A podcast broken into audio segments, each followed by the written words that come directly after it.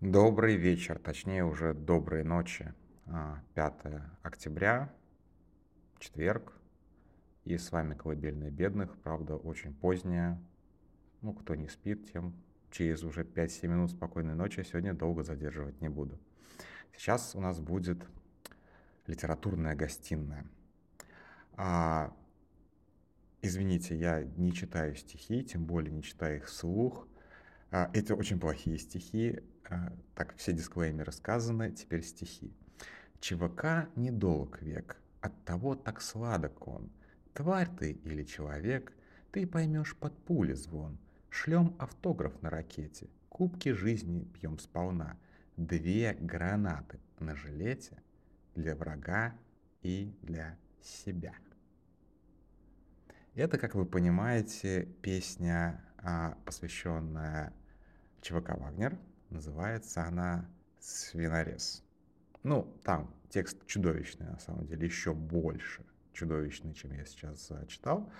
Но две гранаты на жилете для врага и для себя.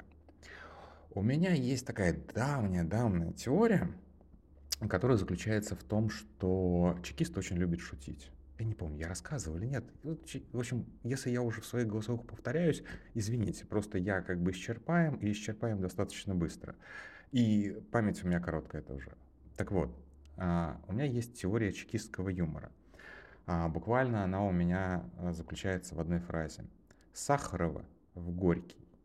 То есть вот как бы чекисты всегда ищут какую-нибудь вот такую вот абсолютно иезуитскую, иезуиты, можно сказать, предки чекистов – а, как-нибудь надо доказать эту теорию. А, так вот, а, всегда ищут какую-нибудь вот такую иезуитскую рифму. То есть вот как бы Сахарова в Горький. У меня было так десяток, наверное, примеров, которые у меня сейчас из, из головы, из памяти выпали. Но на самом деле их вот прям много таких вот. И сегодняшнее выступление, абсолютно чекистское выступление Путина, да, то есть как бы я понимаю, что я сейчас говорю достаточно банально, банальная тема абсолютно, но поскольку как бы этот канал начинался, в общем-то, с пародии на Пригожина, я отслеживаю все витки а, того, что с ним происходит, и сегодняшний абсолютно чекистский Путин, это как бы, это за гранью даже для чекизма. То есть как бы, кстати, у них нашли кокаин, а, кстати, зря их не проверили на наркотики, кстати, они сами все взорвали. Вот так вот. Да, и мы сейчас сидели и тоже как бы обсуждали это. А, я сказал, то есть это не мой заголовок, я сразу скажу. Я сказал, что самолет рухнул от перегруза, а собеседнику послышалось, что самолет рухнул от передоза. Вот, собственно, отсюда сегодняшний заголовок и взялся. То есть он как-то между головами родился. А, да, вот самолет рухнул от передоза. А, с, э, вагнеровцы сами себя нафаршировали гранатами, как, опять же, Плющев пошутил, где-то разорвавшимися, где-то целыми. А еще я, конечно же, вспомнил, где я видел, собственно, сочетание пороха и кокаина.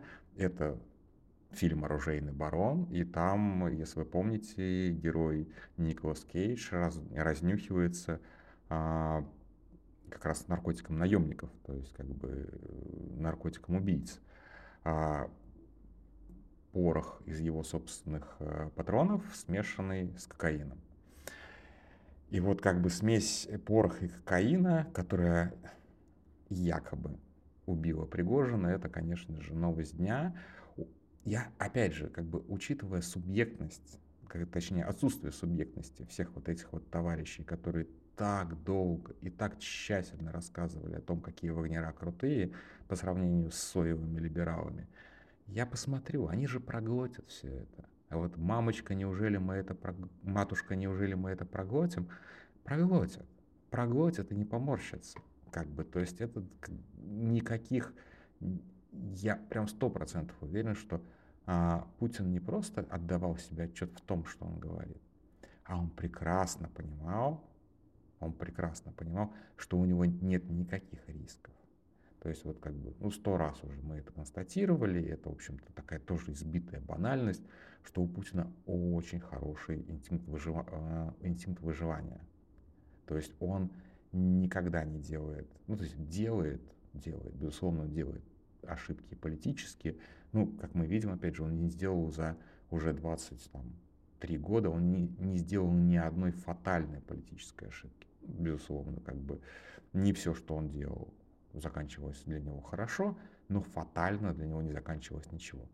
И это вот конференция, вот эти вот валдайские изречения, валдайские истины, что Пригожин взорвал сам себя, и разорвавшаяся граната оторвала там консоль крыла и все, и от, э, сорвала и отбросила хрен знает куда а, целиком хвостовое оперение, в общем-то, бизнес-джета, ну окей, потому что действительно надо очень сильно передознуться всем сразу на борту, чтобы примерно это сделать. То есть я, то есть я не представляю себе ни одного человека на свете, который поверит в эту чушь.